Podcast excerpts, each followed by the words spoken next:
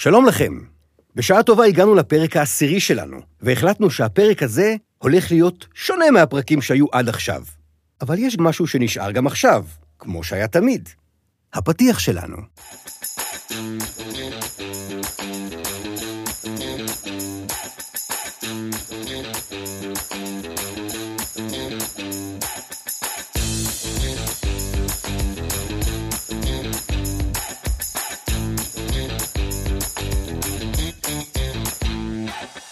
היי, כאן גדי לוי, והיום אנחנו בפורמט קצת אחר.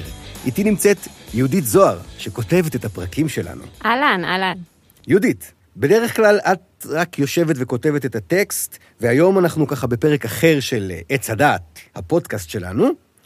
אנחנו דיברנו כבר על די הרבה נושאים בפרקים הקודמים, אז הפעם חשבתי שאנחנו פשוט נדבר לנו. אולי אחלה. פשוט נספר מי אנחנו ולמה אנחנו פה. טוב. את רוצה להתחיל? נגיד, לספר לנו מי את, למה את פה בכלל, מה, מה, מה זה כל הנושא הזה בשבילך, מה, מה, למה את עושה מה שאת עושה? האמת, אין לי מושג. אה, אז אה, קוראים לי יהודית. אה, לא נולדתי תחת השם הזה. נולדתי בברית המועצות לשעבר במוסקבה, תחת השם ג'ניה. כן. בשנת- קלאסי. שנת אה, 86, אי אז. אה, ו- וכמו יהודים רבים אחרים, עלינו לארץ ב-91, בעלייה הגדולה, אחרי אה, מלחמת המפרץ. בעקבות מלחמת המפרץ. כן, אמרנו, וואלה, כיף שם, אנחנו שווה פה רוצים להוריד פה גם. טילים על תל אביב כל הזמן. אנחנו רוצים גם ליהנות מהדבר כן, הזה. מוסקבה משעמם, אין טילים. אבל גם האוכל לא היה יותר מדי. אוקיי. כן. זו סיבה קצת יותר אה, מהותית. תפוח- תפוחי אדמה רקובים, וזה לא היה ממש טעים. אבל אפשר לעשות מהם וודקה. זה נכון. אה, בכל אופן, אה, הייתי ילדה קטנה בת ארבע. אה, הגענו לישראל, ואת האמת, אני בכלל לא זוכרת את הקליטה, ואיך למדתי עברית וכל זה. הייתי קטנה מדי, והיה לי כיף ומגניב. אבל גם יהדות לא ממש הכרתי.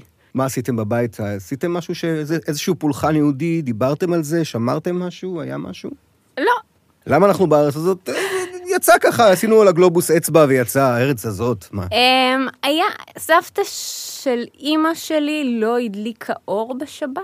אש, לא הדליקה אש, היא כן הדליקה אור, היא לא הדליקה אש בשבת. הבנתי, אז חשמל היה, זה כבר טוב. זהו, לא, לא, לא, לא שמרנו כלום, כלום, לא ידענו כלום. אה, ידענו שאנחנו יהודים ושלא אוהבים יהודים ברוסיה. גורל אה, אכזר. אני לא ידעתי גם את זה, אגב, אבל... כן, אה, לא בגיל ארבע. הגענו לקיבוץ בצפון, קיבוץ גיניגר. וואלה.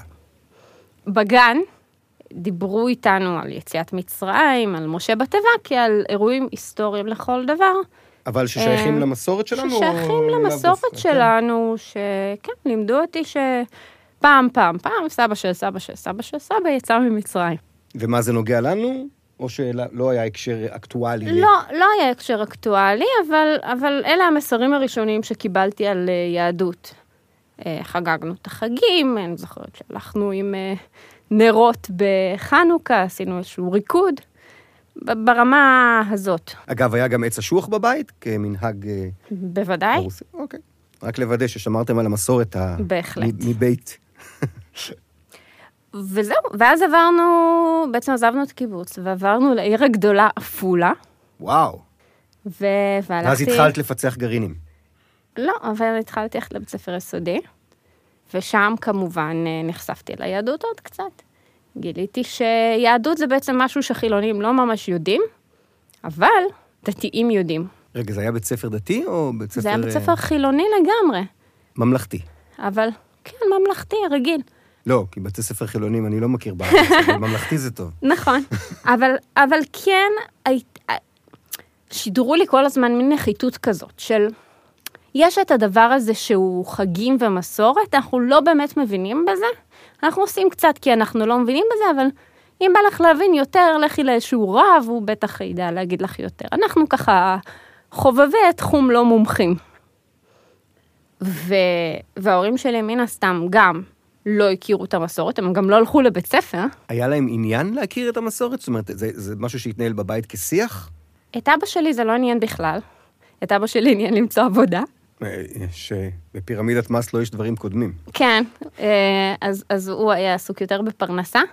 ואימא שלי גם הייתה עסוקה בפרנסה, אבל גם אה, מאוד עניין אותה קצת להכיר יותר את היהדות, והתחילה ללכת לשיעורי פרשת שבוע אצל חבדניק. מצאה. כן, אז הוא פעם בשבוע היה יושב ומלמד כל פעם משהו קצת על מצוות, קצת על פרשת השבוע, קצת עוד סיפורים. ואני התחלתי ללכת ביחד עם אמא שלי לשיעורים האלה. מיוזמתך? מיוזמתי לגמרי. אמא עובדת uh, כל היום, חוזרת הביתה, הולכת לאיזה שיעור, צריך לבוא איתה, אחרת לא יהיה לי זמן אמא. וואו. כן, חשוב. ואז אנחנו לאט לאט התחלנו להיות שתינו המסורתיות בבית. התחלנו להתחזק. יש לי עוד אחות שהיא גדולה ממני, והיא ואבא שלי היו ממש לא בקטע. אמ, אבל אני ואימא שלי מאוד מאוד כן. וככה, החל מכיתה ג' בהדרגה התחלנו לשמור אה, מצוות, לקרוא קצת תפילות. ממש מצוות, זאת אומרת, מעבר למסורת, כבר ממש אה, דת. כן, כן, החב"דניק ממש השקיע, הוא הזמין אותנו אליו הביתה לשבת, והכיר לי את הילדות שלו, שכמובן הסבירו לי כמה זה כיף להיות uh, דתייה. השקעה משתלמת אצלכם. כן, ואימא שלי אה, שמה כיסוי ראש יום אחד, ואני, כשסיימתי את היסודי, החלטתי בעצם שאני עולה לאולפנה דתית. הולכת לבית ספר דתי. קשוח. החלטה, זאת אומרת, החלטה מאוד uh, דרמטית, לא? כן, אז לא הבנתי את זה, הייתי מאוד uh, גאה בעצמי, הרגשתי שאני מאוד אמיצה, שאני עושה משהו שהוא לא מקובל, שהוא משהו מיוחד. איך הסביבה הגיבה? אני, אני חושבת שממש התנתקתי מהסביבה. ממש חיפשתי למצוא לעצמי סביבה אחרת, רציתי להכיר אנשים טובים יותר, אנשים אה, ישרים יותר, עם חוקי התנהגות אה, מוסריים יותר. אה, אני חושבת שמה שמשך... מדברים על ילדה בת 12, כן? כן, הייתי אז לא, בת 11 אפילו, כן. לדייק את הדברים שלך. כן, אבל אז מאוד מאוד, מאוד העסיק אותי נושא של מוסר, ומשום מה בדת זה מה שחשבתי ש... שיש יותר מאשר בחילוניות. את עושה ספוילר. חשבתי. חשבתי, לא, לא, לא, לא זה הדבר העיקרי שמצאתי אחר כך באולפנה. אלא? יש הרבה דברים מעניינים בדת. אני לא יכולה להגיד שדת ומוסר אין ביניהם שום קשר, אבל גם בין חילוניות ומוסר יש קשר. אני לא יודעת כמה זה תלוי בזה. פשוט אה, גם דתות אינן יכולות להתעלם מהנושא הזה של מוסר. כן. אומרת, מוסר הוא חלק מההון האנושי שקיים, וזה מעסיק בני אדם. כולם עוסקים במוסר. אמ, לא, לא שמתי לב שהחברות הדתיות שלי מוסריות יותר מהחברים החילונים שהיו לי. אה, לשון הרע, אה, יש איסור לדבר לשון הרע, אבל אה, לא הייתה שם שום בעיה לדבר לשון הרע. לי זה מאוד הפריע, כן, כן, כן, אני ממש הזדעזעתי, איך זה ייתכן. אבל אה, כן, הייתה בי איזושהי תמימות. וכשגדלתי אז התחלתי לנסות להבין שאלות יותר עמוקות, שלא רק אה, קשורות למוסר, שקשורות לאמונה. ניסיתי להבין מה זה הדבר הזה אלוהים, מה הסיפור עם אה, ימי הבריאה, המפץ הגדול, איפה נכנסים פה הדינוזאורים, מצאו עצמות של דינוזאורים. היו לך תשובות או בעיקר שאלות? הצגתי, הצגתי למורים, הצגתי לרבנים עם אה, שאלות ונתנו לי כל מיני תשובות. וגם התחלתי לקרוא, ו- והתשובות לא, לא נראו לי, לא מספיק נראו לי. ומה קרה אז? אני קופץ איתך טיפה קדימה. לי, אמרו לי שהתשובות הן, יש תשובות ברמה הפשוטה, אבל התשובות היותר עמוקות הן בקבלה. ידעת מה זה? זה? מה אמרה לך המילה הזאת אז? אה, היא לא אמרה לי יותר מדי, אבל אמרתי, אוקיי, אם התשובות בקבלה, אז נתחיל להתעמק בקבלה. אה, והתחלתי לגלוש באינטרנט ולחפש מידע על קבלה.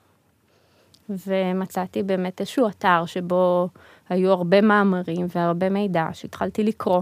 היו לזה קבלות, את אומרת. אני, אני קיוויתי שיהיו לזה קבלות, כי ניסיתי לגבש לעצמי איזושהי תפיסת עולם, ואמרתי לעצמי, אוקיי, אם אני אמצא תשובות, אני אשאר דתייה, אם אני לא, אני אהיה חילונית. והרבה שנים באמת התעמקתי בקבלה. איך עשית את זה? מה, מה הפורמט שמצאת לך? הגעתי לאיזושהי קהילה, שהיום אני רואה אותה יותר ככת, אה, שבמסגרתה התחלתי להגיע למפגשים ולשיעורים, ואחר כך ממש עברתי לגור איתם תקופה. וניסיתי ככה באמת להיכנס לזה כמה שיותר לעומק, ובשלב מסוים הלכתי גם ללמוד את הנושא הזה באוניברסיטה.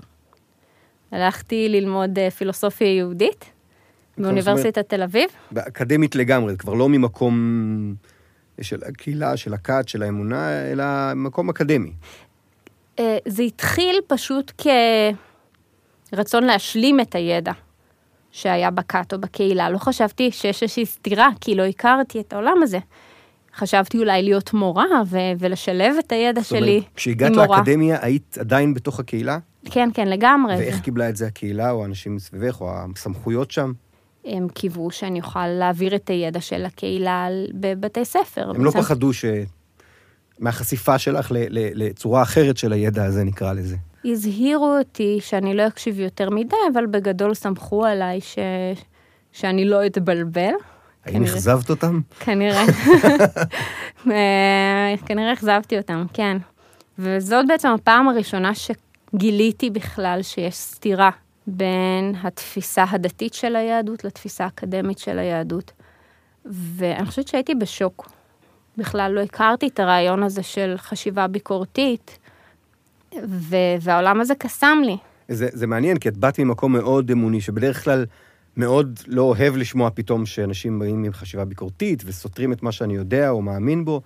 אז דווקא את אומרת, דווקא המקום היותר ביקורתי ו- ויותר אה, אקדמי כן קסם לך, למרות שבאת עם תחושות לגמרי אחרות. כן, כנראה שלא הייתי מספיק שלמה שם עם האמונה הזאת, וחיפשתי תשובות יותר מבוססות.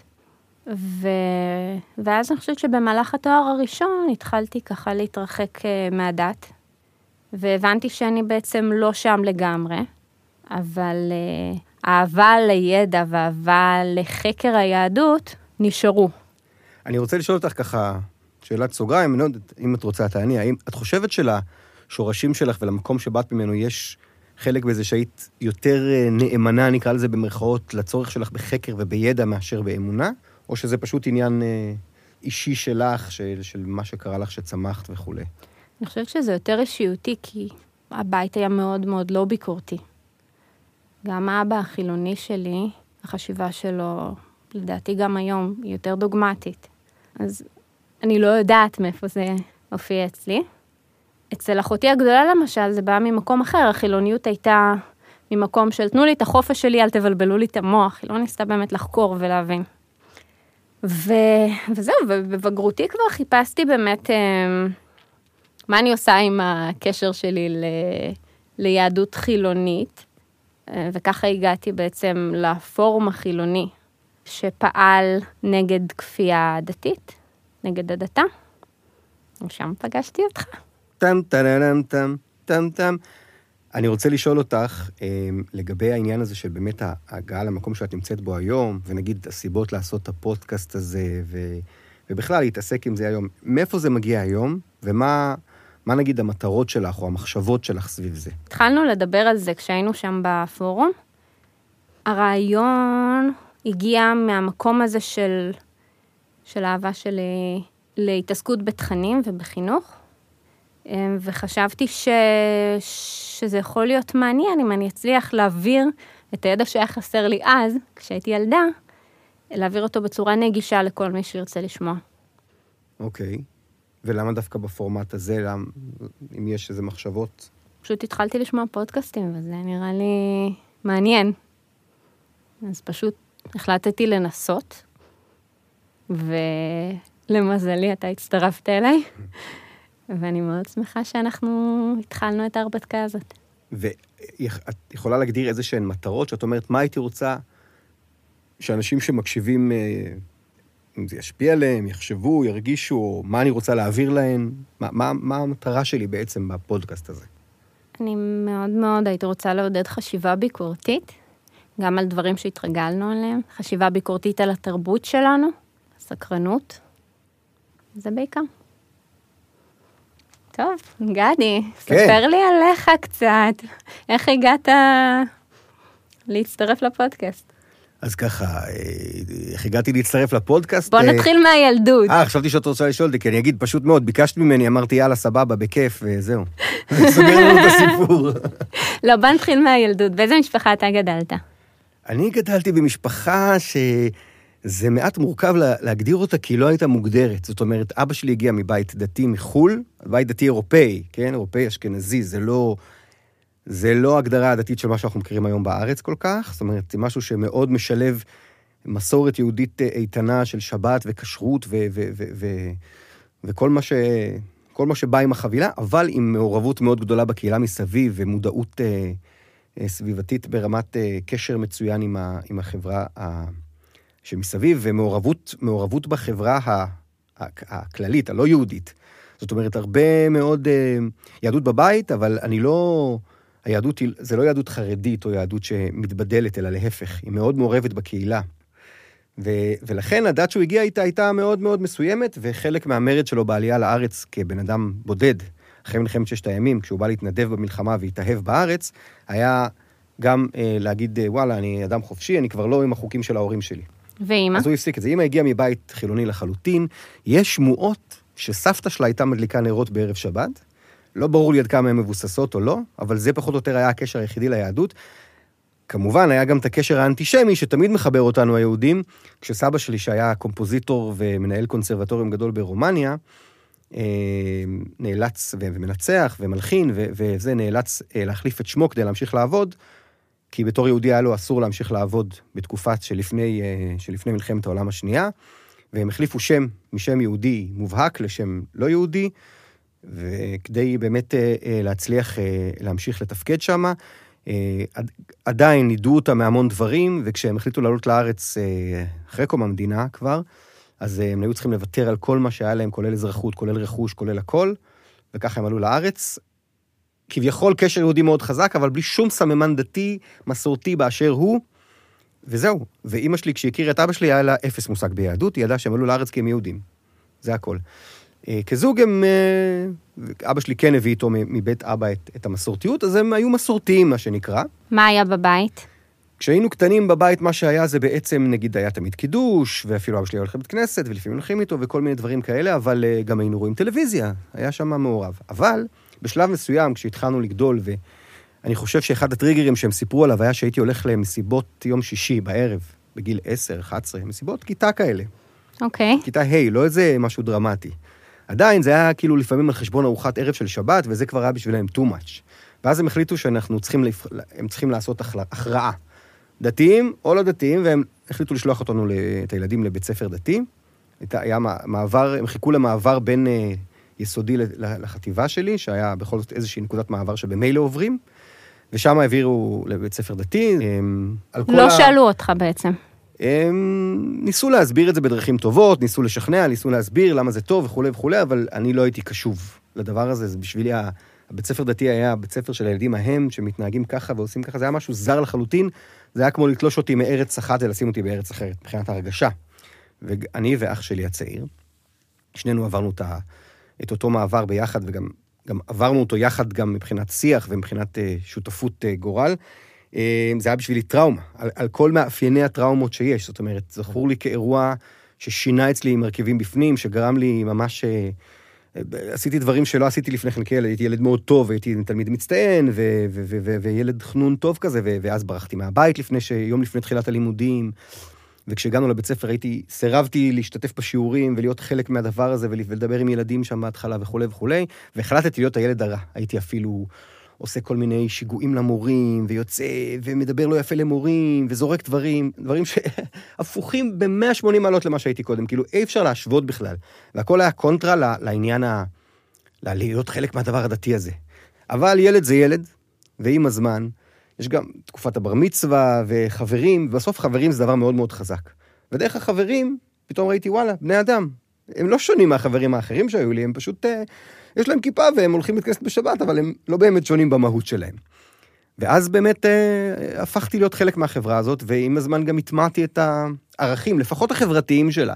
התחלתי ללכת לבני עקיבא עם כולם, ואז הגיעה העת לבחור בית ספר תיכון, וראיתי שהחברים הטובים שלי הולכים ללמוד בישיבה, ישיבת נתיב מאיר, ישיבה מהמשמעותיות בישיבות בני עקיבא, בירושלים, אה, אה, נחשבת כמשהו שיוצאים ממנו עם, עם... פותח דלתות, נקרא לזה. זה מה שאמרו לנו אז. ובכיתה ח' אפילו חשבתי, וואלה, סבבה, זה טוב שאחרי הצבא אני אוכל אה, לפתוח דלתות עם בית ספר תיכון טוב שסיימתי, והלכתי ללמוד בישיבה. היית שלם עם זה לגמרי בעצם. שלם עם זה לג... לגמרי, תשמעי, היה לי את החששות ואת המחשבות, אבל חברים הולכים, אני גם יכול. יאללה, הולכים ביחד, ו... ו... וזו הייתה הזדמנות בשבילי גם לבחון את החלק הזה, הדתי שבי. לבחון את החלק של, ה... של, של המקום שבי שאוהב ללמוד גמרא, ושאוהב להתפלל תפילות ארוכות ואדוקות, ולא תפילות קצרות כאלה שיש במקומות אחרים וכולי. ממש ללכת עם זה הארדקור עד הסוף, עם רבנים שהם, אגב, ישיבת בני עקיבא, שכביכול זה כיפה סרוגה, אבל רוב מוחלט של הרבנים הם חרדים. ההתנהלות היא חרדית סביב הישיבה. למרות שהיא נחשבת ישיבת הציונות הדתית כביכול. איך הרגשת שם? אמ, כמו בכלא יחסית פתוח. אוי. זאת אומרת, אתה בבית כלא, אתה נמצא שם מהבוקר עד הערב, אתה, זה פנימייה. אתה בחדר בערב, אחרי עשר אסור לך לצאת מהחדר, ובבוקר אתה קם, הולך בשבע לתפילה, בשמונה מתחילים הלימודים, יש לך ארוחת בוקר, ואז בשמונה מתחילים הלימודים, או שמונה וחצי, ועד שמונה בערב אתה לומד. חלק מהלימודים זה בצורת שיעורים, חלק זה בצורת סדר, שזה אומר בישיבה, לומדים בחברותות, ובבית מדרש ענק כולם מתפלספים על על השיעור שהיה, ומנתחים ומכינים את השיעור למחרת, של, של השיעור גמרא של הבוקר, וזה בנוי על זה שכל לימודי הבוקר הם לימודי קודש. לימודי קודש, אגב, זה גמרא. אחרי הצהריים יש לימודי חול, כולל תנ"ך, כולל דינים, כולל כל הדברים האלה, הם שייכים ללימודי החול, כי הם, הם כביכול לא... לא כל כך שונה ממה שחילונים תופסים, כן. לגמרי, הלימוד התנ"ך הוא אחד מעוד מקצוע. זה חשוב ללמוד תנ"ך, אבל זה עוד מקצוע, זה לא הדבר העיקרי. הדבר העיקרי הוא לימוד ההלכה, הגמרא, הסיפורים וכולי וכולי וכולי. אה, זה אה, מה שקרה בתיכון, אבל אחרי שנה כבר לא יכולתי לשאת את זה. זאת אומרת, הייתי בורח לראות סרט בקולנוע בערב. במקום סדר ערב, בשש בערב הייתי הולך לראות סרט, כי הרגשתי ש... לא, רגע, לא, גם בלי, גם הביקורת שלי הייתה על, על, על הסגירות שם והתפיסה הדוגמטית החד, חד משמעית, החד אה, ערכית של הרבנים, בלי יכולת להכיל עוד, עוד אמיתות או עוד בכלל, אפילו שאלות. עזבתי אחרי כיתה ט', כמו שהתחלתי להגיד, בעקבות זה שהייתי, פשוט הרגשתי שאני לא מסוגל להתמודד עם זה, אני בורח לקולנוע או לדברים אחרים, פשוט מחפש לחיות. או לתנועת הנוער, הייתי הרבה הולך לתנועת הנוער, הם לא נתנו ללכת לתנועת נוער. למרות שכביכול רשמית, ישיבת בני עקיבא אמורה לשחרר לבני עקיבא, הרבנים אמרו שזה לא, זה לא, מה, התחיל עכשיו, ל- ללכת לראות עכשיו בנות בערב במקום ללמוד גמרא, זה לא, לא, לא יישמע כדבר הזה. אז היו אישורים מאוד מיוחדים פעם ב, אבל זה ממש היה בסתירה מוחלטת. זאת אומרת, הרגשתי גם שמרמים אותי קצת. הם כאילו בישיבה של בני עקיבא, ישיבה שכן מאפשרת את החיים הדתיים הפלור, היותר מעורבים שאני מכיר, ובעצם הם, הם הביאו לנו אורח חיים מאוד מסוים. עזבתי אחרי שנה עם אה, מחשבות רבות, כן, אם זה טוב לעזוב בית ספר כזה טוב וכולי וכולי. אני לא יודע כמה הוא היה טוב, אני אומר, התדמית, התדמית מאוד חשובה פה. עזבת לבית ספר חילוני? עזבתי לבית ספר דתי אחר, כי המעבר היה צריך להיות אה, הדרגתי, זאת אומרת, זה כבר היה בשבילי המון. אגב, באתי ממקום כזה, אז הבית ספר הדתי היה נראה לי חפיפניק כזה. התפילות שם לא היו נראות כמו תפילות, וילדים פתאום מורידים את הכיפה, הולכים בלי כיפה, חלק בהפסקה, לא יודע, כל מיני דברים כאלה שלא הייתי רגיל אליהם בישיבה, וזה היה נראה לי כזה מאוד מוזר שהכל מחפף כזה. אבל עם הזמן, זאת אומרת, גם נטמעתי בתוך זה ונפתחתי לעוד אופציות של הסתכלות, גם על אנשים שהם כן דתיים, אבל עוד אופציות של להיות דתי, או בכלל להיות יהודי. ו... ושם באמת הצבתי יותר את, את הזהות שהתמשכה, אבל אפשר להגיד שבסוף י"ב, בלי קשר לבית ספר הספציפי דווקא, אבל לכל מיני אירועים שקרו, בסוף י"ב כבר uh, גמלה בליבי החלטה שאורח החיים הזה הוא לא בשבילי, ואני לא מאמין. אני לא מאמין, ולכן אה, קיום אורח החיים הזה הוא חסר משמעות. אני זוכר את עצמי כמדריך בבני עקיבא, עזבתי את ההדרכה ביום שהבנתי שאני אומר לחניכים שלי להתפלל וכועס עליהם שהם מדברים בתפילה, בזמן שאני אומר לעצמי שהתפילה הזאת היא חסרת משמעות והיא סוג של עבודת אלילים. אז באותו רגע אמרתי, זהו, פה אני לא יכול להיות. פה הלב וה... זה לא, לא, לא שלמים, הלב והפה שלי. ועזבתי את, ה, את ההדרכה, ועזבתי את זה, ולבית ספר עוד הייתי הולך עם, אה, בי"ב עם כובע, כדי, כי, כי, כי זה, זה המסגרת, צריך לכבד את, המס, את החוקים של המסגרת, אבל לא... עם כובע, לא עם כיפה. בדיוק, אני הייתי הולך עם כובע כדי לא ללכת עם כיפה. Uh, בכלל, העניינים שלי עם בית ספר היו, כי בית ספר היה בשבילי מסגרת כבר לא רלוונטית, בלי קשר לדת. אני כן יכול להגיד שמבית ספר לקחתי הרבה, כי המחנך שלי השפיע עליי מאוד על אורח החיים שלי, על דרך החיים שלי, פחות הדתית, אבל יותר ההשקפות שלי האישיות ובהשקפת החיים ההומניסטית שלי, צמחה שם.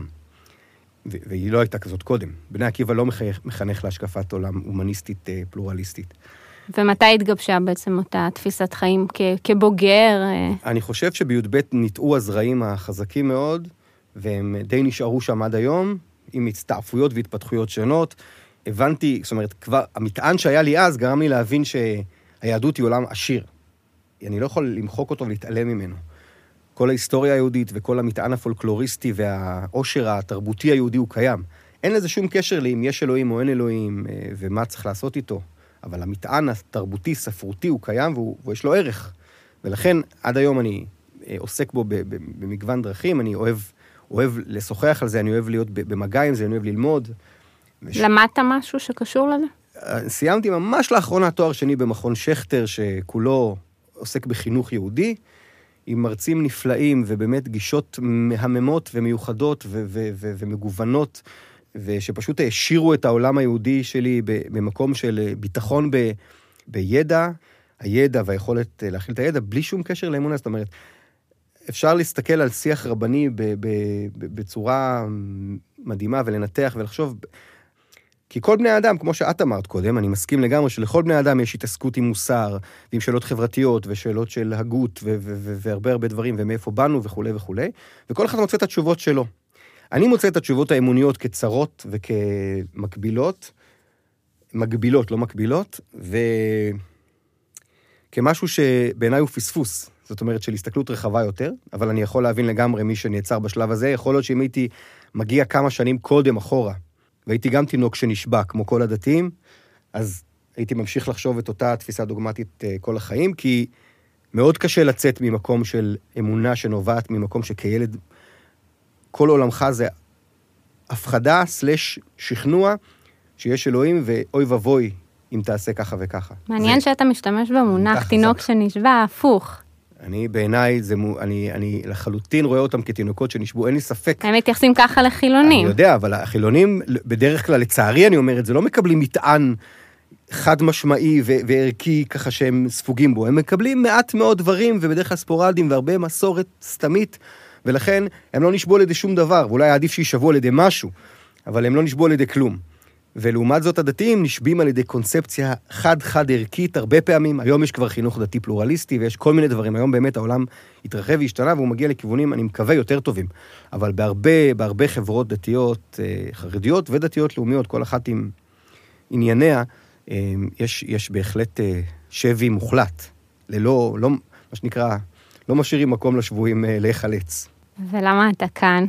למה הגעת לפודקאסט הזה? האמת שאני אומר עוד פעם, התחלתי להגיד את זה קודם, העיסוק ביהדות מעניין אותי, העיסוק בעבר שלי, אישית מעניין אותי, של החברים שלי, של הסביבה שלי, וזה לא רק עבר, זה גם הווה, זאת אומרת, איך אנחנו חיים, מה, מה, מה אנחנו עושים, למה אנחנו עושים, הידע גם מעניין אותי מאוד.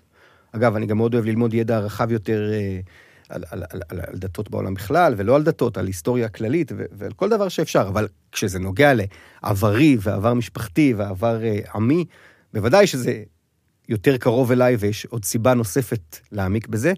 המטרה שלי היותר אה, משמעותית, אני חושב, היא, היא הלאה. היא, נקרא לזה חינוך, שזו לא מילה שאני מאוד אוהב, אבל אין מילה אחרת יותר טובה ממנה כרגע בהתייחסות החוצה לאנשים אה, נוספים, לאנשים צעירים. אה, לצערי, מה שקורה היום בחברה הכללית, בבית ספר הממלכתיים, ש... משום מה קראת להם חילונים קודם, שהלוואי שהיה בית ספר אחד שמלמד ערכים חילוניים ומשמעות חילונית, ואין את זה. ואני חושב שהעיסוק ביהדות וניסיון להביא את הפן החילוני והפן של הידע ושל ההתייחסות לזה כמשהו משמעותי, בלי התוספת והמשקל האמוני הזה, היא דבר מאוד משמעותי, והוא חסר היום בארץ, וככל שאפשר להעמיק בזה יותר, אני חושב שזה יכול להביא יותר אנשים למצב הזה של הכרה, שאפשר להכיר בעבר שלך, אפשר אה, להתייחס לעולם התרבותי העשיר, בלי להגיד, אני חוזר בתשובה, אני הופך להיות דתי, או זה או זה או זה. מה היית מאחל למאזינים של הפודקאסט? אה, הייתי מאחל אה, למאזינים אה, שיעשירו את עולמם ויצברו ידע ולא יפחדו לשמוע דברים ולהכיר וליהנות מעוד דברים ויגבשו את דעתם מתוך זה.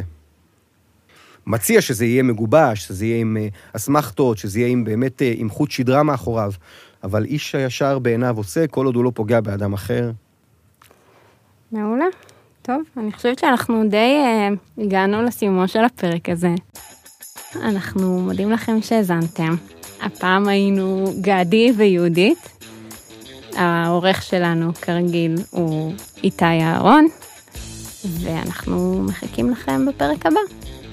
תזכרו שאנחנו גם בפייסבוק, עץ הדעת הפודקאסט. מוזמנים לשאול אותנו שאלות, לדבר איתנו, להגיד מה דעתכם, לחשוב מחשבות אחרות. אנחנו שמחים תמיד לשמוע הכל. תודה רבה. להתראות.